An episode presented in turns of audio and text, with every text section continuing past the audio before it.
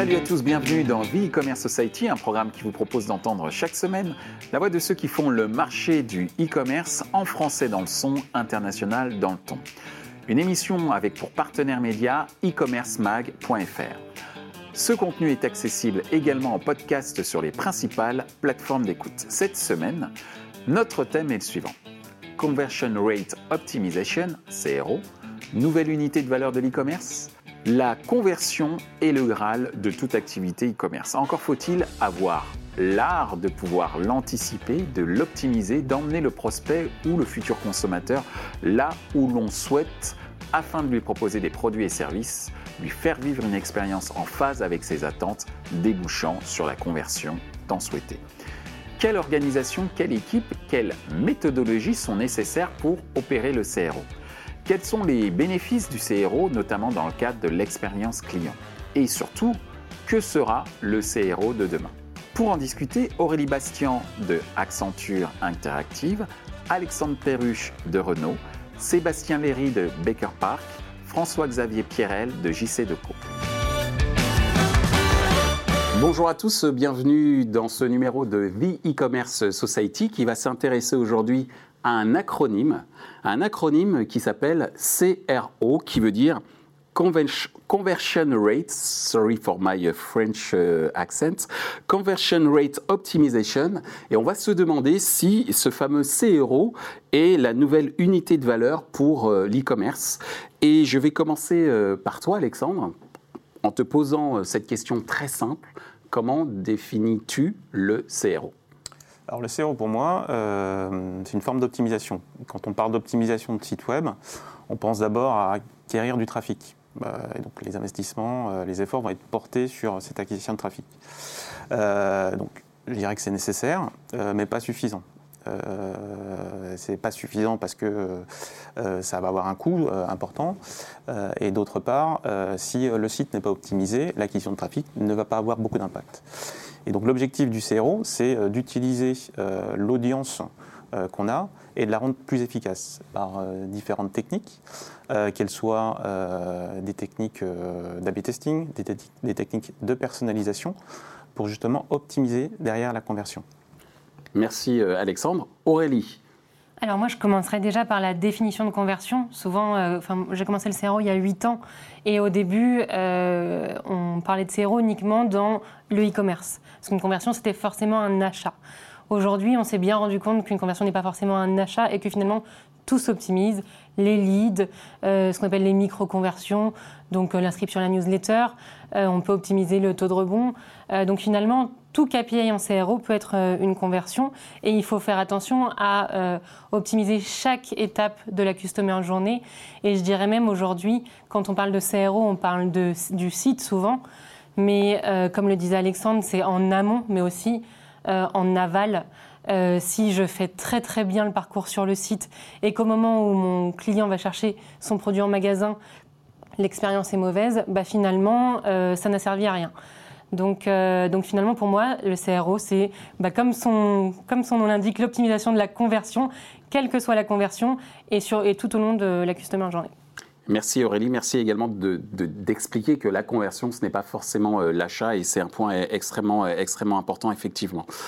Sébastien, ton avis sur euh, le, CRO quelle est sa définition Je, rebondirai sur ce qui, sur, ce qui vient d'être dit, et, notamment sur ne pas, ne pas résumer le CRO à uniquement une optimisation euh, presque ergonomique euh, d'un site web. Euh, est-ce que je choisis le bouton vert ou le bouton rouge Comment je fais mon slider Comment mon, mon, mon checkout va se, va se comporter Comment je mesure mes points de fuite Mais plus globalement, comment je construis mon expérience client pour convaincre ma cible et donc ça va au-delà du site, ça va, ça, va sur l'ensemble des points de conversion et s'assurer qu'il y a une cohérence avec la marque, avec le produit, sur euh, ce que l'on va créer pour, euh, pour définir ce, tunnel de conversion, que ce soit sur le site ou sur les points de vente physiques. Merci euh, Sébastien. François-Xavier, ton avis? Plus que ton avis, ta définition du CRO. Ce qui est bien quand on passe en dernier, c'est que tout a déjà été dit. oui. Donc j'ai envie de juste rajouter une couche de, crème sur la définition. C'est-à-dire que le, le CRO, c'est d'abord un projet, c'est pas une étape, c'est un projet au long cours, qui permet en tout cas du point de vue sur lequel moi j'ai pu y travailler, de définir et de travailler l'expérience client avant tout. La conversion n'étant pas qu'un acte d'achat, c'est toute l'expérience client qui est impactée par la manière dont on va proposer l'optimisation à celui qui va être finalement le récepteur de cette expérience. Évidemment online, mais de plus en plus offline. Et dans l'expérience JC2Co que nous, on travaille, elle est évidemment de plus en plus euh, euh, déportée dans les lieux de vie, dans les villes, dans les malls et, autres endroits. Alors justement, pour mettre en place ce, ce fameux CRO, quelle organisation, quel type d'équipe, euh, voire quelle méthodologie sont nécessaires pour opérer ce fameux CRO De ton point de vue, Alexandre donc moi, à titre personnel, j'ai mis en place effectivement une organisation CRO et j'ai dû faire face à beaucoup d'enjeux organisationnels. Euh, savoir quel profil, euh, de quel profil j'avais besoin, euh, quelle structure j'allais mettre en place et comment j'allais faire en sorte d'intégrer cette nouvelle structure dans l'écosystème existant. Donc, ce qui, est, qui a été clé pour moi, c'est, enfin, ce qui est clé globalement, c'est d'avoir une équipe de CRO dédiée. Hein, on peut pas, c'est pas une activité connexe à une activité, aux activités digitales. Ça, c'est le premier point.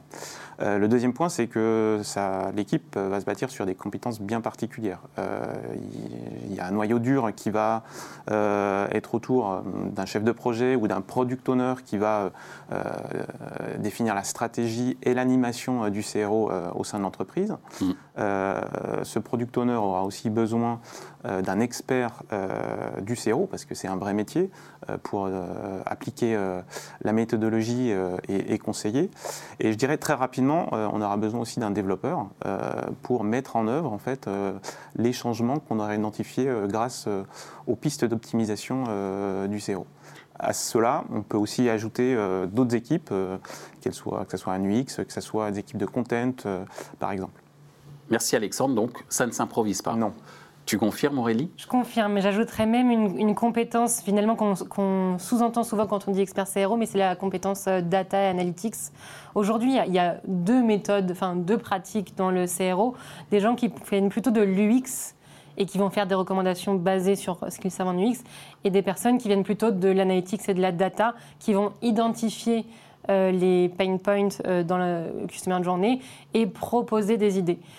Selon moi, et c'est un avis purement personnel, euh, faire l'un ou l'autre n'est pas très efficace. Il faut forcément mixer les deux.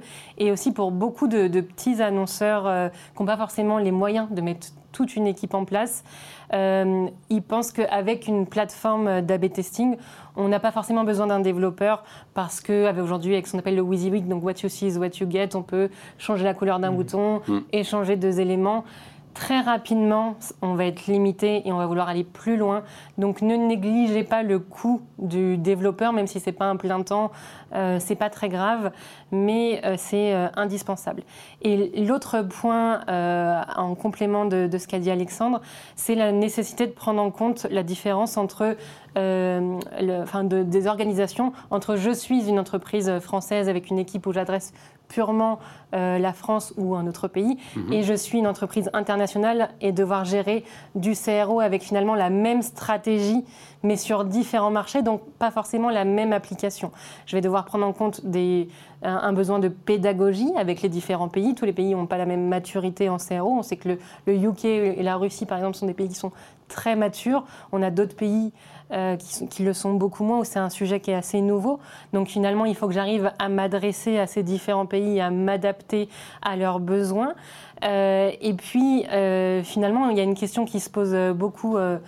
au sein de notre projet, c'est est-ce que je dois mettre le même site finalement en Espagne et en, en, en, Allemagne, par exemple? Et encore en parlant que de, que de l'Europe, parce que ça devient encore plus compliqué quand on agit sur différents continents.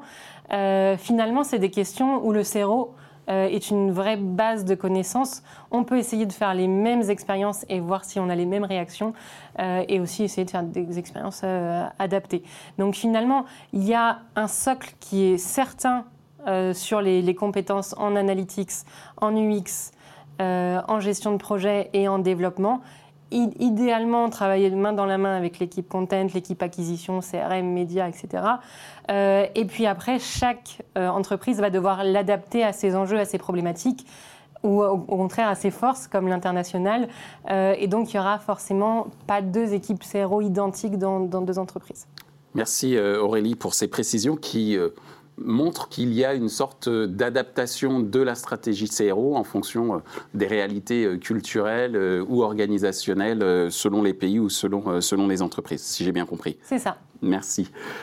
Sébastien, de ton point de vue, euh, quelle organisation, quelle équipe, quelle méthodologie pour euh, opérer justement ce fameux euh, CRO alors, mon avis, c'est que je pense qu'il y a un prérequis à la définition d'une organisation ou penser une organisation pour, pour améliorer le, CRO. C'est exactement avoir une compréhension fine dans l'entreprise et partagée de comment se construit la performance de conversion sur son marché et dans l'entreprise en particulier. Pourquoi? Parce que c'est ce qui va nous permettre de connaître quels sont les acteurs et les différents canaux et les différentes compétences qui sont euh, impliquées dans la conversion, et ce qui évitera ce que j'ai euh, précédemment cité, c'est-à-dire les ruptures de tunnels de conversion parce qu'on passe d'un canal à un autre. J'ai deux exemples, un B2B, un B2C en tête. Euh, l'exemple B2B assez classique d'un client qui, qui va, d'un lead qui va aller ouvrir un email, ensuite consulter un livre blanc, et puis qui décide de façon unilatérale de se rendre dans un salon B2B pour rencontrer, pour rencontrer la marque, qui ne va pas être reconnue et qui va être traité comme un lead froid alors que c'est un lead ultra chaud et qui pourrait être converti sur le salon, simplement parce qu'on aura une rupture d'expérience, euh, on n'y arrivera pas. Et je suis particulièrement sensible au sujet parce que chez Baker Park, c'est exactement ce que, ce que l'on travaille, c'est-à-dire euh, l'optimisation de la conversion euh, dans, dans l'univers physique. Et puis, euh, un autre exemple B2C, deux clients qui rentrent sur un site, l'un qui va décider de, de passer en click-to-call dès la landing page parce qu'il veut une information générique sur l'offre, un autre qui va décider d'appeler un click-to-call parce qu'il est en, en check-out et qu'il ne comprend pas le formulaire. Ils vont arriver tous les deux sur le même plateau si l'expérience n'est pas bien construite et ils vont avoir une expérience qui n'aura rien à voir qui ne sera pas contextualisé à leur, euh, à leur niveau de maturité de, conversion. Donc l'important, c'est bien de, relier les différents canaux et de comprendre exactement comment se construit la performance dans son métier. Merci euh, Sébastien euh, pour ces différents points. De ton point de vue, François-Xavier, j'allais dire la vision chez JC Deco sur le mode d'organisation, les équipes, les méthodologies pour mettre en place une stratégie CRO Sur la partie CRO, j'ai deux, trois commentaires. Le premier, sous l'angle JC Deco, nous, la CRO, on n'est pas un, site e-commerce à proprement parler, donc on est moins contraint par rapport à toutes ces organisations. En revanche, on fait de la CRO pour nos propres applications. Hmm. L'équipe que j'encadre développe des applications, on les met à disposition de nos marchés et de nos différentes parties prenantes. Et effectivement, on fait aussi euh, d'optimisation de conversion en regardant comment est-ce qu'on élargit notre communauté, quelqu'un qui s'inscrit à une newsletter, comment est-ce qu'on fait un parcours sur nos applicatifs, et on applique avec moins de technicité que, mes camarades, mais globalement les mêmes méthodes. On regarde notre taux de conversion, l'inscription à une newsletter, un parcours, pourquoi quelqu'un check out et, ou revient, et on optimise aussi cette partie-là. L'autre partie qui est intéressante pour rebondir sur la partie plus, plus Renault, puisque j'ai eu la chance de, participer à cette aventure aussi, c'est que d'un côté, il y a la CRO autour du contenu, autour de l'expérience du site, et nous, de l'autre côté, Sales Marketing, on était exactement sur le même sujet, sur le même acronyme, sauf que par facilité, je mets des guillemets à facilité, on était parti sur une solution tierce, plutôt black box qui nous permettait d'optimiser la génération de leads, puisque nous, on était rémunérés et jugés sur la, gestion de leads. Et finalement, on voit bien que les deux angles de la CRO fonctionnent ensemble. On a besoin d'avoir une expérience qui soit agréable, optimisée, euh, quasiment personnalisée sur le site. Mais de l'autre côté, nous, on avait les triggers qui étaient la CRM, l'animation de la data, la partie média, la partie sociale ou la partie search, qui viennent évidemment alimenter le haut du funnel, l'arrivée sur site, et puis réenclencher euh, à la sortie de site pour driver en concession cette partie-là. Donc la CRO, je pense qu'elle est, elle est multiple. Donc en termes d'organisation, il y a effectivement... Euh, des UX, des designers, des data analysts, même des data scientists maintenant qui viennent dessus. Mais le plus dur, en tout cas côté Renault, et même je pense de manière générale, c'est d'embarquer tout le monde. Et d'avoir une vision dans laquelle j'arrive à convaincre tête, cœur, corps. Mon management doit comprendre ce qu'on fait. le cœur, c'est l'ensemble qui finalement accepte le côté ça, on va faire mieux notre boulot, et puis les jambes qui vont délivrer. Et c'est cet alignement qui est parfois difficile à trouver dans des projets de, de CRO. Mm. je suis d'accord, la, collaboration est vraiment clé et pour qu'il y ait une bonne collaboration, finalement, il faut qu'au-dessus, il y ait quelqu'un qui donne la même direction.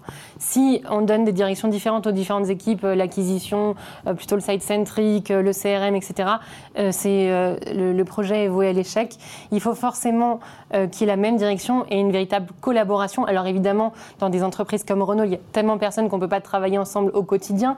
Mais par contre, il faut au moins qu'on puisse régulièrement avoir un point de contact et s'assurer que finalement, on a la même stratégie de segmentation euh, voilà, des, audiences à peu près cohérentes, même si bon, c'est pas forcément évident sur différents métiers, mais c'est vraiment euh, un indicateur euh, clé. Sur ces, projets, c'est là qu'émerge l'idée d'avoir un sponsor. Il faut quelqu'un assez topé dans l'organisation qui va être le, garant de la convergence des différentes initiatives pour avoir quelque chose de, cohérent sur l'ensemble.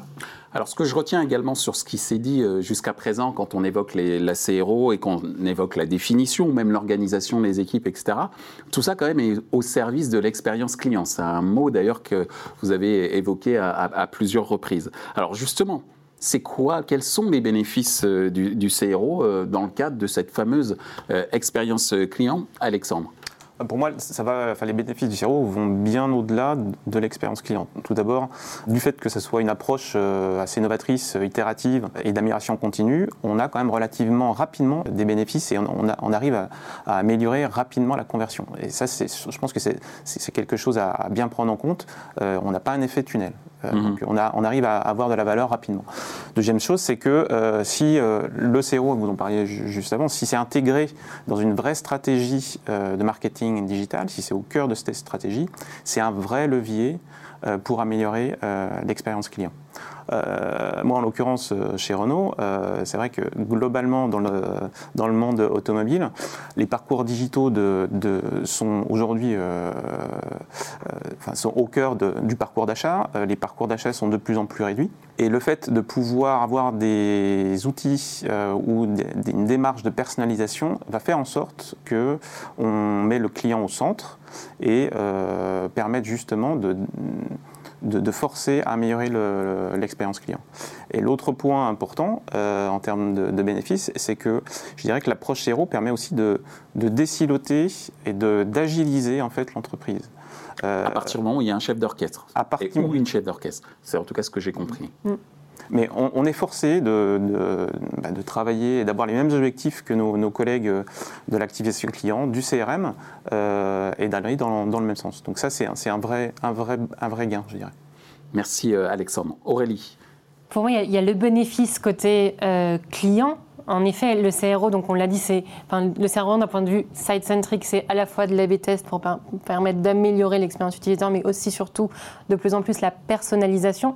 Ce qui veut dire que, par exemple, quand je viens sur le site de Renault, je peux très bien vouloir avoir une information, je peux très bien vouloir acheter une voiture, mais je peux très bien aussi avoir une voiture, ma voiture, et vouloir avoir des renseignements sur le prix de la révision de mes pneus. Euh, si quand j'arrive sur le site, je mets énormément de temps à trouver cette information, c'est parce que finalement c'est le même site pour tout le monde plus on va aller dans de la personnalisation et plus on va pouvoir identifier que l'utilisateur qui est sur le site euh, a déjà un véhicule, l'a depuis tant de temps. Donc s'il l'a depuis très peu de temps, ça veut dire que bah, n'est pas forcément tenté d'en acheter une autre. Et, et finalement, notre travail, c'est aussi de réussir à rendre cette expérience qui va être plus personnalisée, donc plus agréable pour l'utilisateur. Et finalement, ce qui ce qui intéresse le plus beaucoup d'entreprises, c'est le, bénéfice euh, d'un point de vue business. Donc, comme l'a dit Alexandre, les euh, retours sur investissement sont peuvent être assez rapides. Attention néanmoins, souvent quand on commence le CRO, on s'attend à ce que toutes nos expériences soient positives. Positive euh, donc, euh, il faut savoir qu'en moyenne, sur le marché, à peu près 50% des expériences sont euh, positives. Et, 50, et quand je dis positive, ça peut être de très peu. Il ne faut pas s'attendre non plus à doubler son chiffre d'affaires dans le premier mois. Et 50%. entre guillemets. Hein. Quand je dis les 50% et que tu dis il n'y a pas de très très positif, il peut y avoir des plutôt positifs. C'est ça, ça. que dire. Quand je dis positif, c'est-à-dire que la variation est meilleure que l'original, donc l'idée était meilleure que ce qui était avant. Et puis 50% sont soit neutres, soit euh, négatifs. Donc il ne faut pas être frustré quand on commence à faire un, deux, trois tests euh, et que ça ne marche pas. Finalement, moi ce que je répète souvent à mes clients, c'est qu'un test négatif, c'est pas euh, une mauvaise chose, c'est une nouvelle façon d'apprendre. Et on sait maintenant que c'est négatif. Avant le CRO, qu'est-ce qui se passait? J'avais une idée, donc le directeur artistique avait une idée. On faisait une mise en prod, donc on l'implémentait. Donc il y avait d'énormes équipes qui faisaient du design, qui développaient tout le site. Il fallait souvent attendre six mois pour la prochaine mise en prod. On le lançait et on se rendait compte, on mettait parfois plusieurs mois à se rendre compte que ça marche pas. Maintenant, aujourd'hui, je rebondis sur l'agilité. On a une idée, on a un débat interne, très bien, on arrête le débat. Donc déjà, on fait des réunions normalement plus courtes on teste les différentes variations, ça marche, on le garde, ça marche pas, on le teste, c'est neutre, on teste quelque chose d'autre. Euh, euh, euh, et, donc ça permet vraiment d'avoir des cycles de décision qui vont être raccourcis et d'être sûr que ce qu'on va vraiment implémenter est vraiment efficace. Donc une bonne expérience client, mais aussi une bonne expérience interne Exactement. dans la mise en place de nouveaux, de nouveaux projets. Et, et si je peux, me- Alexandre, oui. si je peux ajouter un point, c'est que euh, ce qui est important, c'est aussi c'est- de donner des objectifs et euh, ne pas vouloir euh, croire que le CRO va, euh, par un coup de baguette magique, tout solutionner et optimiser. Euh, et euh, la démarche aujourd'hui qu'on a mis en place chez Renault, je pense, fonctionne. Pourquoi? Parce que on se définit en en chaque sprint des objectifs clairs euh, et mesurables. Et euh, on se tient à deux ou trois objectifs maximum par sprint et on évite justement euh, d'aller euh, trop dans le détail sur des choses qui, ne vont pas apporter de valeur. Merci Alexandre pour ces précisions. Merci Aurélie pour cet exposé sur euh, effectivement les différents chiffres clés sur cette notion d'expérience positive notamment et, moins positive. Alors Sébastien, de ton côté, quels sont les bénéfices de ton point de vue du CRO dans le cadre de l'expérience client? J'ajouterais deux, deux bénéfices, dont un un peu, euh, qui est un peu différent de ce qu'on pourrait, de ce qu'on pourrait trouver, imaginer, notamment quand on a conversion dans, dans, le, dans l'acronyme CRO. Euh, le premier, euh, qui, est, qui est évident, mais qui, qui, va, qui, qui est important de dire, qui est sur le, le, multicanal et sur euh, euh, la notion de, tunnel de conversion euh, complet, c'est se dire que euh, il y a un certain nombre de sujets sur lesquels on a du mal à, calculer un bénéfice et même dans certaines organisations à justifier l'investissement euh, que, que l'on fait, même si intuitivement on sait que, que cet investissement va produire euh, de l'activation et du résultat, notamment dans le secteur B2B. Je pense aux, aux events, par exemple, que je citais tout à l'heure, qui sont souvent des, des moments où, on va, on sait que- on, sait qu'on doit y aller. Par contre, on a du mal à mesurer euh, de, la performance et du ROI. Et dans cette logique, euh, rentrer dans une démarche de, de- de- CRO et de la méthodologie permet de, de rendre beaucoup plus euh, tangible euh, le bénéfice que l'on va euh, avoir face euh, à l'investissement. Et puis le deuxième, qui est presque du, reverse engineering, qui est de se dire, à un moment donné, euh, cette méthodologie qui est comme une méthodologie de, mesure, euh, de testing et d'analyse euh, pratiquement quotidienne, va aussi permettre à un moment donné de se retourner vers ceux qui créent les offres et le produit ou la communication pour, poser des questions et, aussi forcer l'organisation à préciser quelle est exactement la différenciation qu'elle a sur son marché, quelle est la valeur ajoutée de son offre euh, sur son marché, parce que euh, l'un des bénéfices de, de cette méthodologie, c'est d'aller comprendre finement exactement quels sont les leviers euh, d'activation.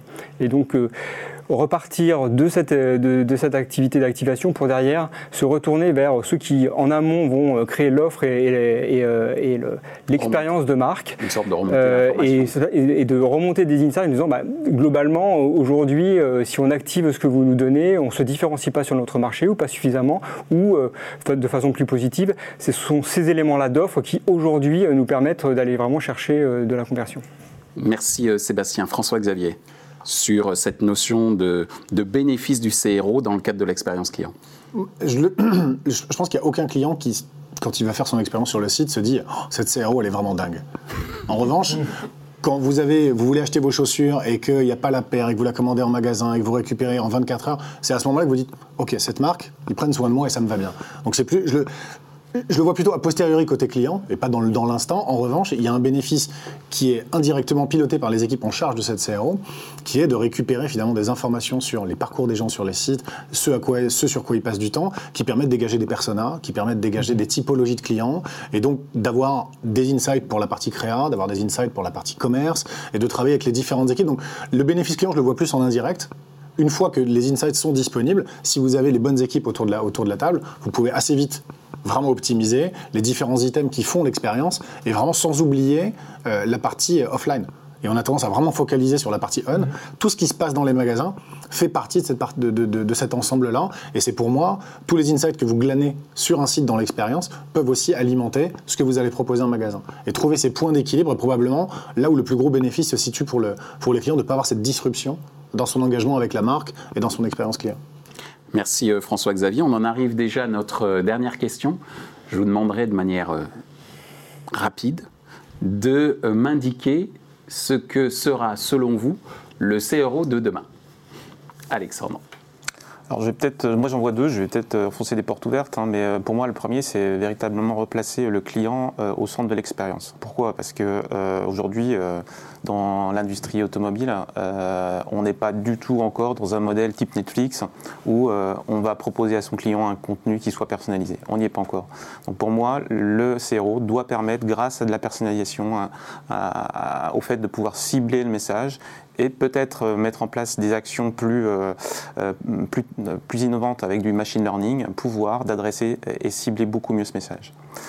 et l'autre, l'autre enjeu majeur, c'est, tu, l'évoquais tout à l'heure François-Xavier, c'est le parcours online et offline. Et aujourd'hui, comment on va pouvoir réconcilier grâce au CRO euh, effectivement avoir un, un, euh, cross-line, hmm. euh, cross-channel, pour pouvoir réconcilier tout ça. Merci Alexandre. Aurélie Alors moi j'ai exactement les mêmes points. je, rajouterais juste quelque chose sur la personnalisation. Aujourd'hui la personnalisation, notamment dans le e-commerce mais aussi en dehors, c'est beaucoup proposer le bon produit. Donc en site Netflix finalement, si on imagine que la série est un produit, proposer le bon produit. Et pas assez aujourd'hui en termes d'usage. Euh, je viens euh, sur un site de vêtements, je cherche pas forcément une robe, une combinaison ou un pantalon. J'ai un mariage dans deux semaines à la campagne où je sais que ça va être la boue.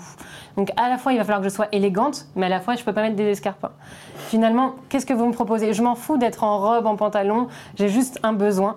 Et répondez-moi à ce besoin et essayez pas forcément de me vendre une robe parce que j'ai demandé une robe. Et ça, c'est un chemin qui va être long parce qu'aujourd'hui c'est complètement euh, différent de ce qu'on fait. Euh, euh, on réfléchit vraiment produit, catégorie produit et pas assez moment de vie. Mais c'est la même chose quand j'achète une voiture. je vais avoir un enfant, j'ai une petite voiture, bah, il va me falloir une plus grosse voiture pour mettre ma poussette, mais finalement le, modèle, ça m'est égal. Ah, c'est une sorte d'industrialisation de la personnalisation en fait. C'est ça. Industrialisation est basée plus sur les moments de vie et les usages que sur le produit. Aujourd'hui, on reste quand même très produit-centrique et on parle de user-centric, mais en vérité, je parlerais de usage-centrique. Euh, et sur le, point euh, multicanalité, on, en a beaucoup parlé aujourd'hui. Euh, pour moi, c'est aussi l'avenir du CRO. En effet, il va falloir l'adresser à toutes les étapes de la customer journée, mais on a de nombreux challenges pour y arriver. Un, d'un point de vue organisationnel, on l'a vu, plus on est dans des grandes entreprises, plus les personnes qui gèrent ces différentes équipes se connaissent même pas.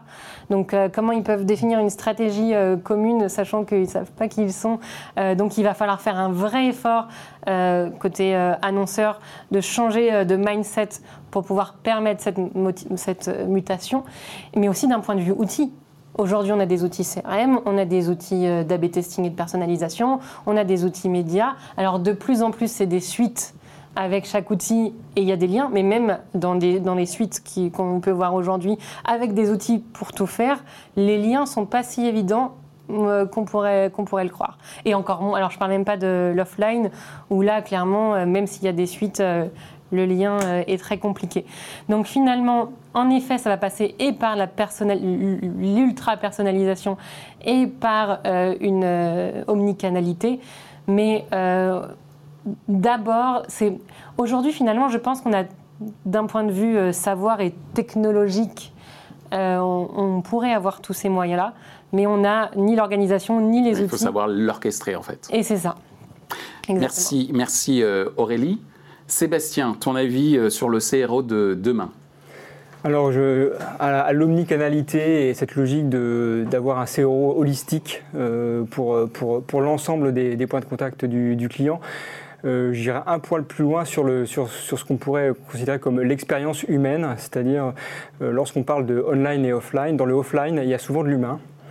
Euh, et euh, il y a un sujet qui, à un moment donné, euh, va devoir être adressé par, par ce type de méthodologie d'analyse, de testing et d'optimisation. C'est globalement comment on travaille l'expérience humaine et les interactions humaines pour les rendre plus efficaces.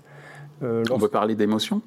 On peut, parler d'émotion, on peut parler aussi euh, d'efficacité, c'est-à-dire que ces moments qui sont souvent rares dans un monde de, plus en plus euh, digital et qui donc sont, précieux, c'est-à-dire les moments où euh, deux personnes se rencontrent et vont échanger pour, pour faire du business ensemble, que ces moments soient travaillés, testés, optimisés pour qu'ils soient à chaque fois profitables pour une partie et pour l'autre, pour le client et pour le vendeur.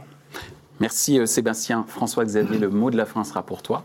Je rebondis sur le côté euh, émotion et offline. Je pense que la première idée qui me vient, c'est JC Deco.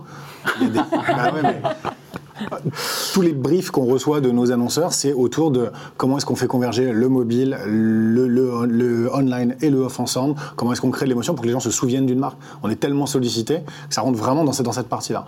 Après, le CRO de demain, moi, c'est de continuer à travailler entre ce, ce pont entre le on et le off et avoir quelque chose qui soit. Alors, customer centric, ça fait 10 ans qu'on en parle, c'est comme l'année du mobile. Mais de, de trouver effectivement euh, comment est-ce qu'en réunissant les deux, on arrive à créer de l'émotion pour que les gens soient satisfaits de l'engagement avec leur marque. Eh ben, émotion, satisfaction, c'est là-dessus euh, que se termine notre émission sur le CRO. Merci pour votre participation à l'une des toutes premières émissions de Merci. e-commerce Merci. society et j'espère en tant que parrain et marraine euh, bah, vous revoir euh, bientôt. Avec plaisir. Avec plaisir. Merci, au revoir. Merci Au revoir. beaucoup. Merci. Ainsi s'achève ce débat autour de la Conversion Rate Optimization, CRO. Les points à retenir de nos échanges sont les suivants. 1. La conversion n'est pas seulement un achat. 2. Il faut placer le client au centre de la réflexion CRO. 3. Une équipe dédiée et ou une chef d'orchestre assurant la coordination est impératif. Ce contenu est accessible en podcast sur les principales plateformes d'écoute. Merci à notre partenaire média e-commercemag.fr. Merci également à l'ensemble des équipes d'Atelier B pour la réalisation de ce programme. Traduction et sous-titrage par Uptown.